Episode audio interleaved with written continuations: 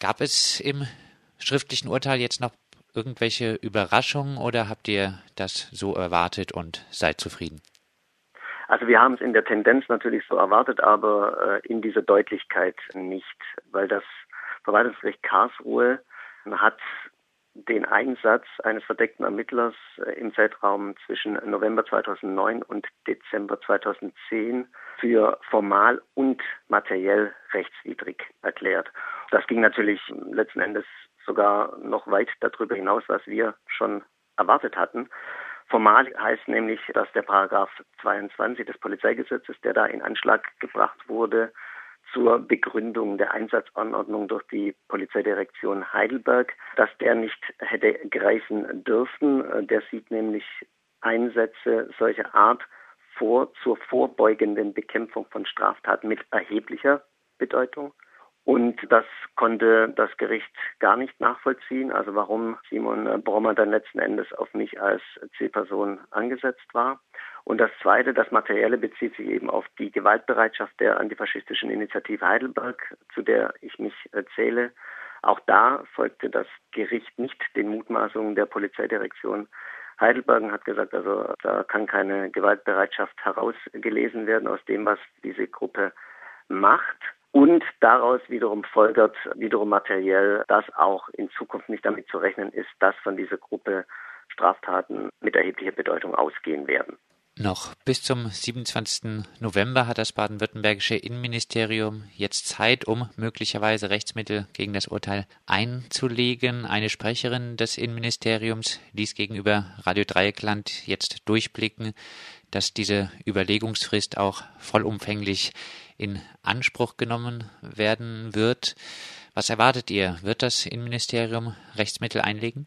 Also wir rechnen nicht damit, dass das Innenministerium Rechtsmittel einlegen wird, weil es ja letzten Endes auch aus ihrer Perspektive und da sind wir bei den Wermutstropfen der ganzen Geschichte nicht so schlecht gelaufen ist. Also sie müssen nämlich jetzt letzten Endes für die umfassende Aufklärung des gesamten Falls gar nichts mehr tun. Also Sie müssen zum Beispiel die äh, Einsatzberichte Simon Brommers nicht vorlegen. Simon Brommer muss nirgends angehört oder gehört werden oder verhört werden.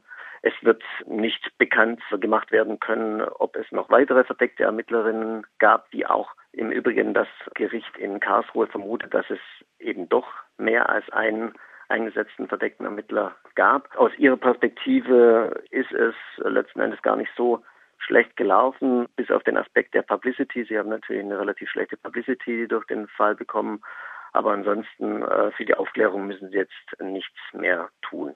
Im Gericht wurde ja zumindest erklärt, dass es in Heidelberg keinen weiteren verdeckten Ermittlereinsatz gab. Du sagst jetzt, das Gericht geht davon aus, dass es noch weitere verdeckte Ermittlereinsätze gegeben hat, vielleicht in anderen Städten. Woraus schließt du das? Ja, das Gericht war äußerst unzufrieden mit der Tatsache, dass noch nicht einmal der Realname des eingesetzten Polizeibeamten in der Einsatzanordnung genannt wurde. Also da taucht auf allen Seiten der Einsatzanordnung, die ja vom leitenden Kriminaldirektor Bernd Fuchs in Heidelberg von der Polizeidirektion aus verfasst wurde und unterzeichnet wurde. Da taucht nirgends der Name Simon Brommer auf. Und Sie haben natürlich auch bemerkt, was wir ja immer wieder auch in die Öffentlichkeit lanciert hatten, dass da an einigen Stellen, und das kann kein grammatikalischer Fehler sein, da ist eben auch in der Einsatzanordnung schon im Plural von verdeckten Ermittlern die Rede. Und das hat natürlich das Gericht auch mokiert und hat gesagt, also wir können aus dieser Einsatzanordnung, die uns ja auch nur geschwärzt und verstimmt vorliegt, weder herauslesen, wie die eingesetzten Polizeibeamten äh, hießen, weder ob es noch mehr äh, verdeckte Ermittlerinnen gab und weder ob vielleicht noch andere Dienste, zum Beispiel der Inlandsgeheimdienst, mit in die Sache involviert waren. Und da gehen sie im Urteil doch sehr weit. Und deshalb gehen wir nach wie vor davon aus, dass es entweder zur gleichen Zeit parallel oder, oder versetzt, ein bisschen vorher oder ein bisschen nachher, auch in anderen Städten wie Freiburg und Stuttgart verdeckte Ermittlerinnen gegeben hat. Das Spitzelthema ist ja nicht zuletzt auch durch die aktuellen Vorgänge in Hamburg auf der Tagesordnung. Dort wurden Iris Plate und Maria Böhmischen als verdeckte Ermittlerin enttarnt. Letzte Woche befasste sich der Hamburger Innenausschuss mit den Fällen. Das freie Senderkombinat klagt gegen den Einsatz von Iris Plate, die auch beim FSK mitgewirkt hatte. Auch in Heidelberg war unter anderem ein Journalist von Simon Brommer bespitzelt worden. Auch er hat erfolgreich geklagt. Neben dem massiven Eingriff in die Privatsphäre gab es also auch jeweils massive Eingriffe in die Pressefreiheit. Siehst du weitere Parallelen zwischen den Fällen in Hamburg und in Heidelberg?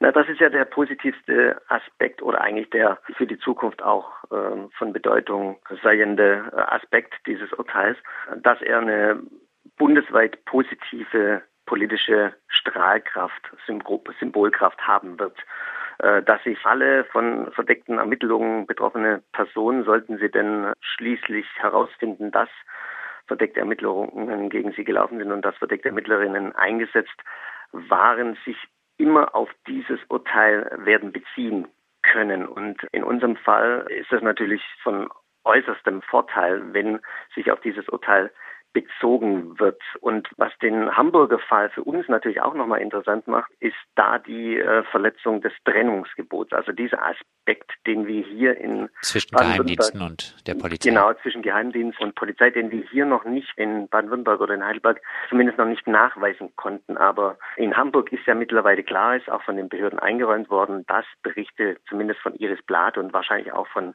Maria Böhmischen automatisch in Anführungszeichen auch an den Inlandsgeheimdienst äh, weitergeleitet wurden. Und wir gehen natürlich in Baden-Württemberg auch davon aus, weil auch die Informationen, die die Polizei hatte, um überhaupt so einen Einsatz zu fahren, die kamen ja auch schon teilweise vom Verfassungsschutz.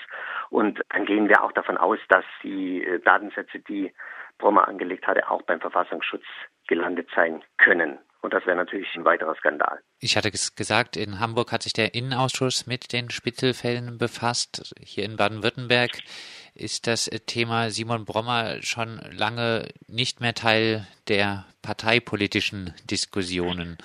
Fehlt hier der Aufklärungswille, um auch der Frage nachzugehen, ob vielleicht noch weitere verdeckte Ermittlerinnen irgendwo in Baden-Württemberg tätig sind oder waren?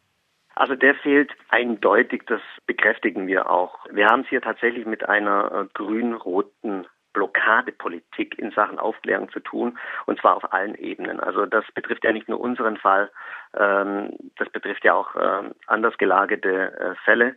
Die Regierung ist nicht willens und auch die äh, Parteien, allen voran SPD und Grüne, sind nicht willens, ähm, einen Demokratisierungsprozess, äh, zum Beispiel im Polizeiapparat, überhaupt auch nur äh, in die Gedankenwelt zu setzen. Sie sind davon überzeugt, dass das so, wie es immer gelaufen ist in Baden-Württemberg, auch weiterhin so laufen soll. Sie haben ja sogar, und das war eine direkte Folge unserer Klage das Polizeigesetz ja nochmal unter grün-roter Ägide verschärft und haben jetzt Einsätze von verdeckten Ermittlerinnen sogar noch erleichtert im Gegensatz zu dem Entwurf, den es vorher gab.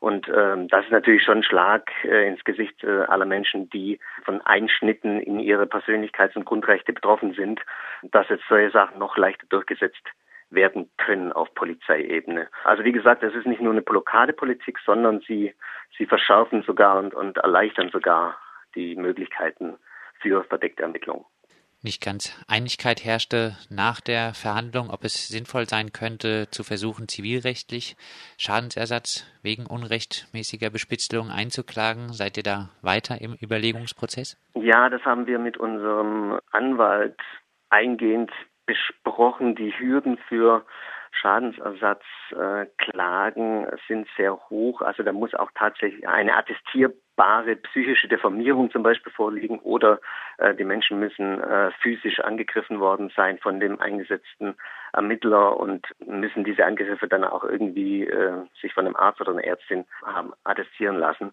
Und das liegt bei uns alles nicht vor. Also diese Schadensersatzklageberechtigungen, die sind sehr hoch angelegt. Äh, was wir allerdings trotzdem machen können, das wären aber dann wiederum anders gelagert, also juristisch anders gelagerte ähm, Präzedenzfälle. Wir könnten nochmal das Polizeigesetz angehen und wir können vor allem nochmal diesen Paragraph 99 der Verwaltungsgerichtsordnung, der ja diese Sperrerklärung regelt, den auch nochmal angreifen und attackieren, äh, weil der unseres Erachtens äh, verfassungswidrig ist, weil er ermächtigt eine Person, in unserem Falle den Innenminister, also den obersten Dienstherren aller Polizeien in Baden-Württemberg dazu, eine Sperrerklärung über eine Akte zu verhängen, von der er ausgeht, dass sie geheimhaltungsbedürftig sei. Und das kann ja nicht sein. Also äh, eine Polizei hat offen zu arbeiten und äh, muss dann, wenn sie solche Einsätze gefahren haben, die auch noch rechtswidrig sind, zumindest offenlegen, was da passiert ist.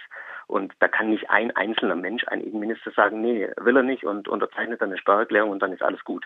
Also so kann das tatsächlich nicht sein in einer, in einer demokratisch verfassten Gesellschaft und da müssen wir gucken, ob wir da noch mal ein bisschen mehr machen. Heißt vielleicht abschließend, ich entnehme jetzt deine Ausführungen, dass die Arbeit des AK-Spitzel-Klages, auch wenn das Innenministerium keine Rechtsmittel mehr einlegt, nicht beendet ist.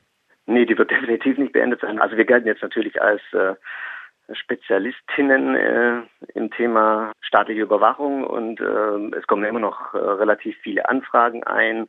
Äh, Menschen, die betroffen sind auf unterschiedliche Art und Weise von äh, solchen Einsätzen, die fragen uns und wir machen ihnen Mut, dass sich äh, Menschen, die von solchen polizeilichen Maßnahmen betroffen sind, zur Wehr setzen können, zumindest auf juristischem Wege und dass dabei auch positive Urteile herauskommen können, wie in unserem Fall. Und das ist natürlich für alle gut, zu denen wir solidarisch sind und die zu uns solidarisch waren in den letzten fünf Jahren. Soweit Dandel vom AK Spitzelklag und Zielperson des Polizeispitzels Simon Brommer eine Woche, nachdem das schriftliche Urteil des Verwaltungsgerichts Karlsruhe jetzt vorliegt und umfassend den Spitzeleinsatz von Simon Brommer als rechtswidrig beurteilt hat.